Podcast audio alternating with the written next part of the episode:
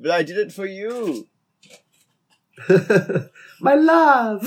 so thoughtful.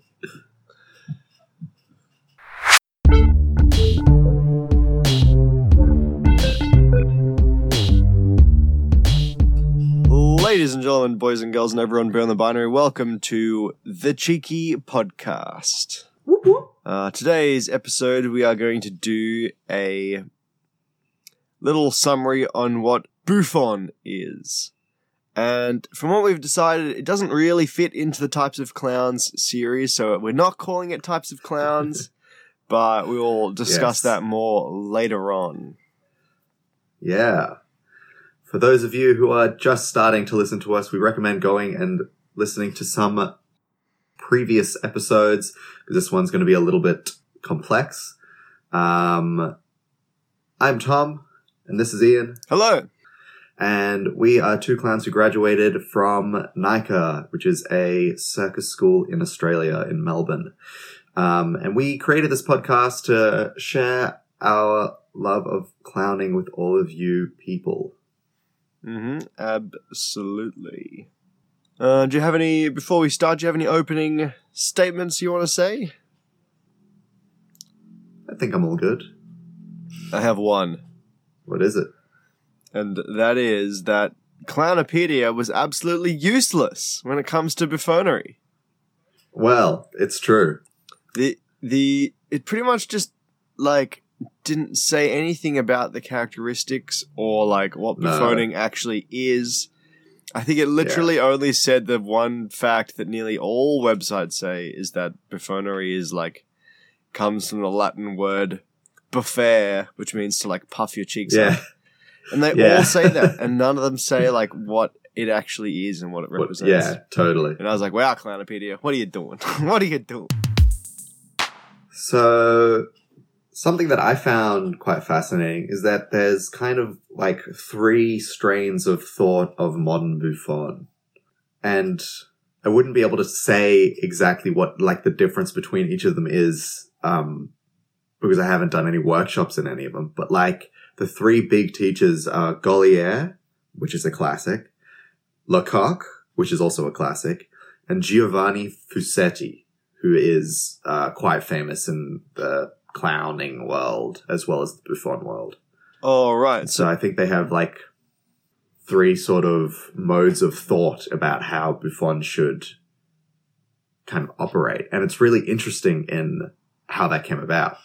Yeah, right. A lot of the a lot of the sources that I found always had the same Lecoq quote.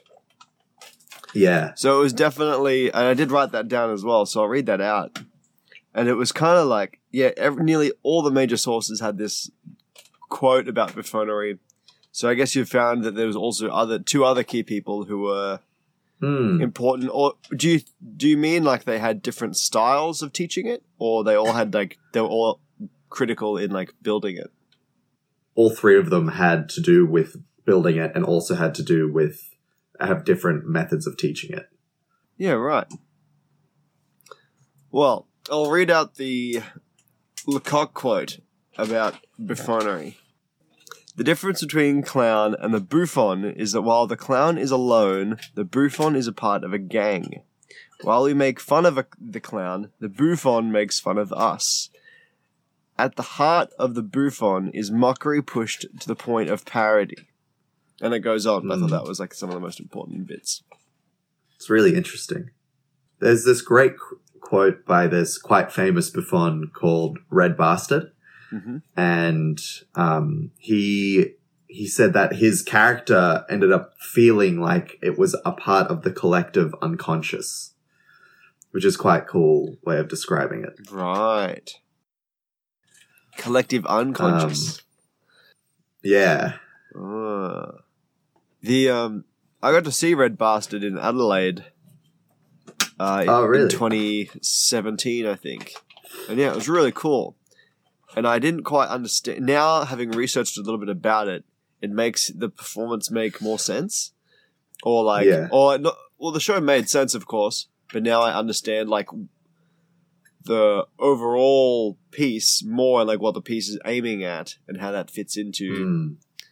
uh, buffoonery, and I was like, ah, okay. Uh-huh. For ex- for example, a lot of the things um he was asking was like, oh, how would you behave in this uh, environment, and uh, how would you behave in Hmm. this environment if no one was watching, you know, and how would you behave if nobody knew, you know, that this was going to happen. And that's kind of going into like making you like self reflect and like think about your Mm. behaviors and that kind of thing.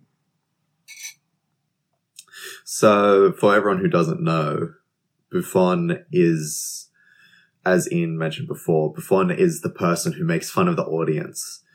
Um, and they, they are often mocking the audience and making the audience laugh at them, but then, I don't know how to describe it. It's like they're trying to make the audience complicit in, uh, whatever the Bouffon is doing. And often the Bouffon tries to look for, uh, things that are like sensitive. They love hotspots. So like racism, sexual assault, like all of those really big hot topics. Taboo. Like the Bouffon loves to, yeah, they, they love to tackle them because, um, and like make the audience laugh at them.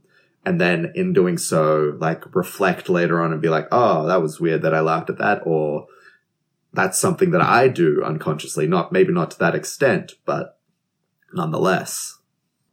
Yeah, the um, there was some interesting things that said uh, the outcast like can say like the Bouffon can say the unsayable and mock uh, you know taboo topics that resonate with like the lowest common denominator of comedy.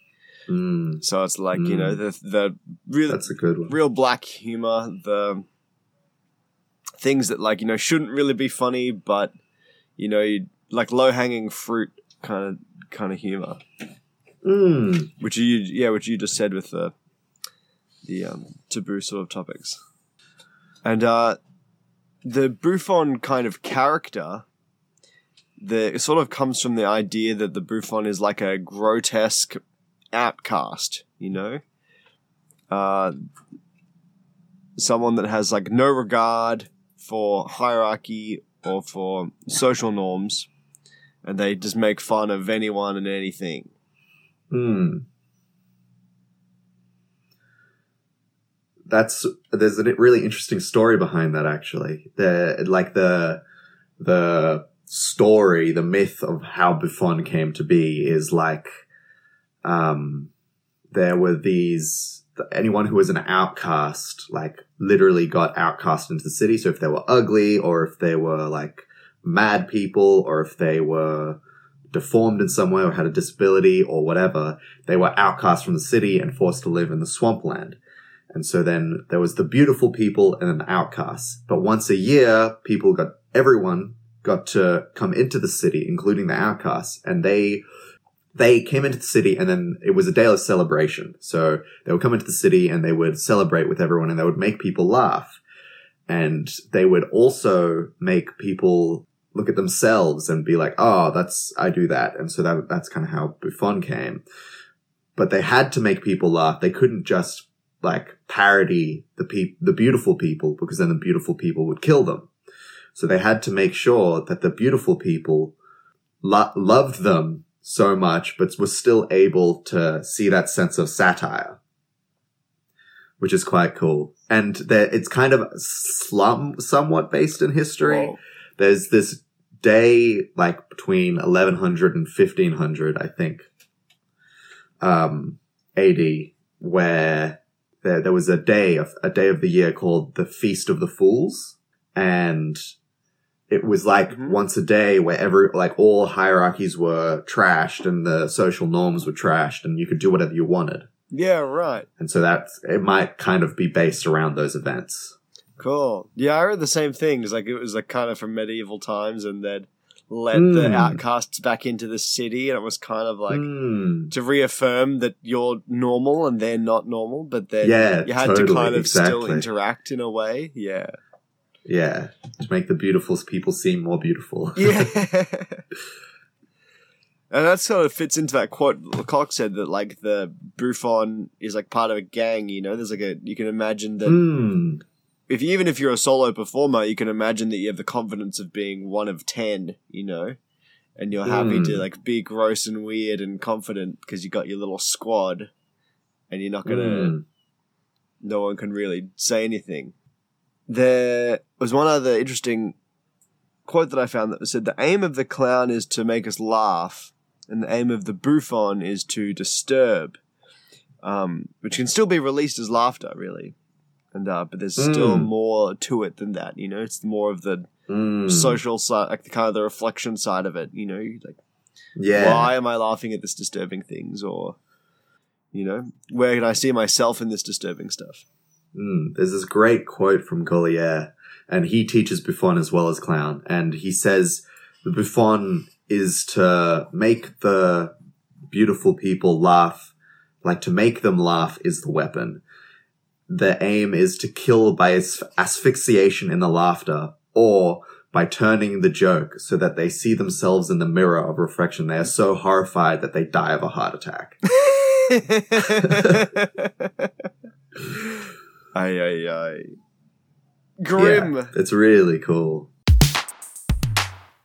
It's funny because um, do you remember that quote? I don't know if you heard. You, you've heard, probably heard the quote about art, about good art, and that it is uh, good art. Good art comforts the disturbed and disturbs the comforted, Ah, or disturbs the comfortable. And uh, yeah, right. so buffoonery is a kind of art that disturbs the comfortable. Yeah. And I was like, oh, that fits. It fits. That's quite cool. I like that.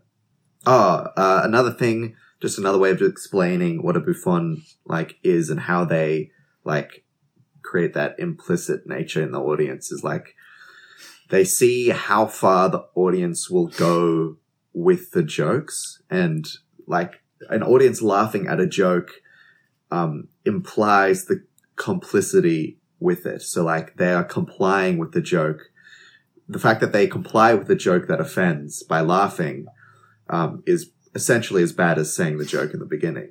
So it's like Uh. you're laughing at me, but because you're laughing, you can see the predicament and you agree with me. Right.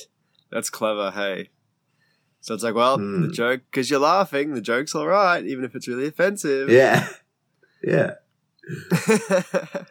when we say that the b- buffoons are like performing as outcasts or like um, re- grotesque rejects, like Mm. they do dress up to look really strange. And uh, particular kind of key features you'll see is like real big lumpy costumes, you know, with bulges coming out, you know, of the stomach or of the ass. Um, kind of like maybe weird moles or something on their on their face. Like they are, they Mm. do dress to look very strange, and um, Mm. We can include some examples in our description of some photos uh, of what they look like. Mm. And uh, there was one interesting thing that talked about their appearance, and uh, and that was you can forgive someone acting badly if they look gross to begin with, or you can like let it slide a little bit, Like Mm, behaving- That's interesting. behaving outside of you know behaving badly if they look you know a bit like a weirdo. You kind of let it, you let it Mm. slide a little bit more. For Mm. example, if you see someone crazy down the street, they're probably going to look like crap. There's yeah, and like when we say grotesque, we mean like super super exaggerated. So they'll like have like a huge hump on their back, or like if they're exaggerating their bum, it'll be like enormous, like wet, or like the stomach is huge, like way bigger than anyone could actually create, like actually be. Yeah, way beyond way beyond what's actually possible. Yeah. So the modern Bouffon in quotes kind of uh, came from uh, Jacques Lecoq, uh, who was experimenting with a whole bunch of different things. He was experimenting with commedia dell'arte, farce, like all these different types of comedy, satire, parody, um, and he was experimenting, experimenting, and Gaulier uh, in the beginning helped experimenting with him. Um, in like the first decade, and then he left, and so he has a different he has a, a version of Bouffon, um, where like the early stage of when they were experimenting, and I'm sure he's refined it and whatnot. And then Lecoq kept experimenting and experimenting, um, and uh, Giovanni Fusetti kind of came in kind of in the later half, and he uh, he helped kind of experiment with and like got taught how to teach it and all of that. And um, in 1999, Jacques Lecoq died. Um, and so I think that's kind of about when Giovanni Fusetti left the Lecoq school, stopped teaching there. Um, and so then Lecoq has this version of Bouffon. And I think, uh, that part of that version is it's quite a little bit more solo. It's like not so much in a group. So like you learn how to do Bouffon by yourself. And Right. then Giovanni Fusetti carried on and he, um, he experimented more and more and more. And he came, he came to find that Bouffon is quite like really goes into the roots of satire and how like, uh, a satire, like the sat, the satyrs, like S-A-T-Y-R.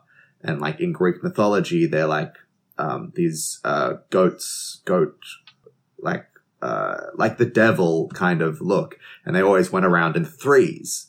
And so he found that the Bouffon works best in like triplets.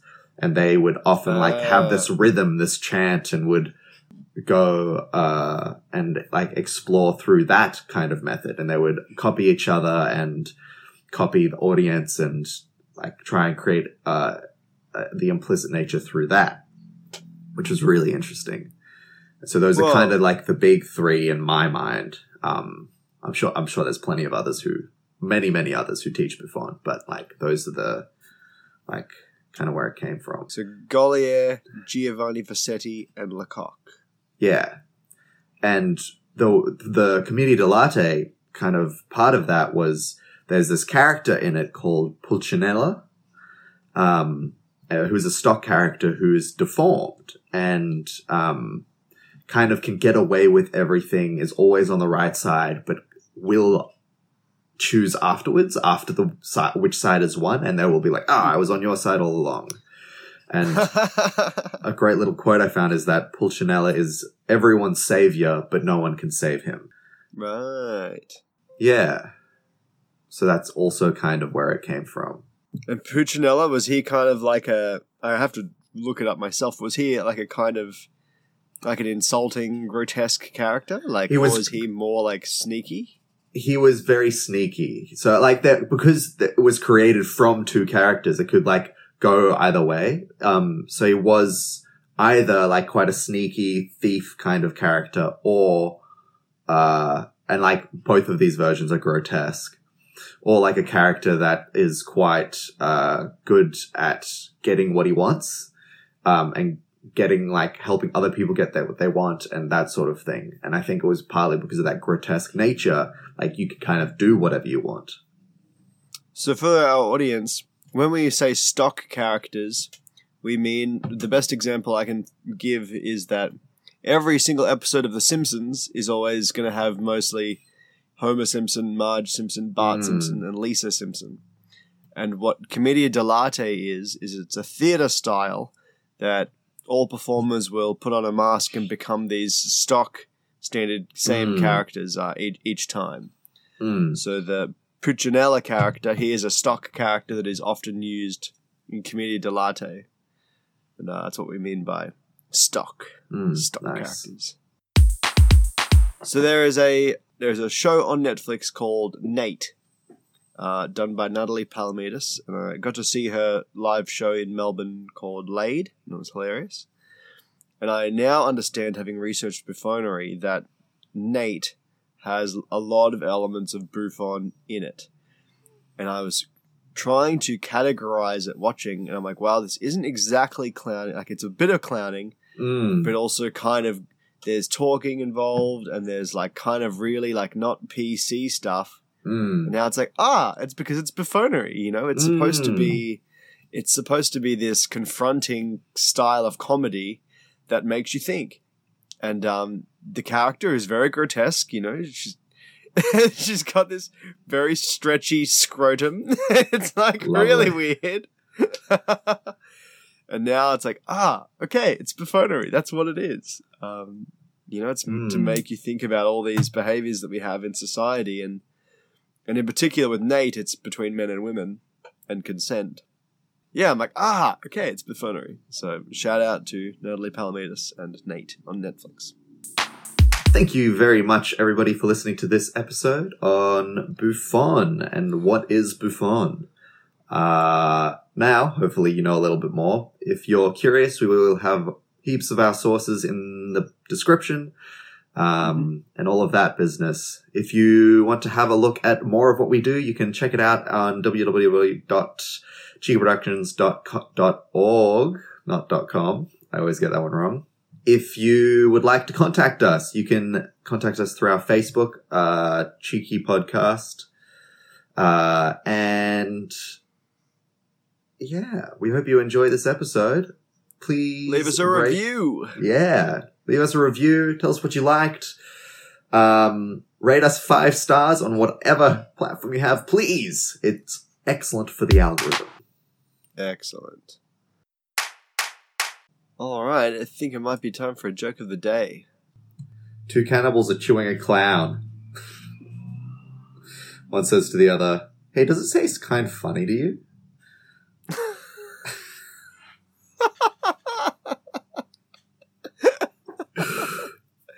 I like that one. That one.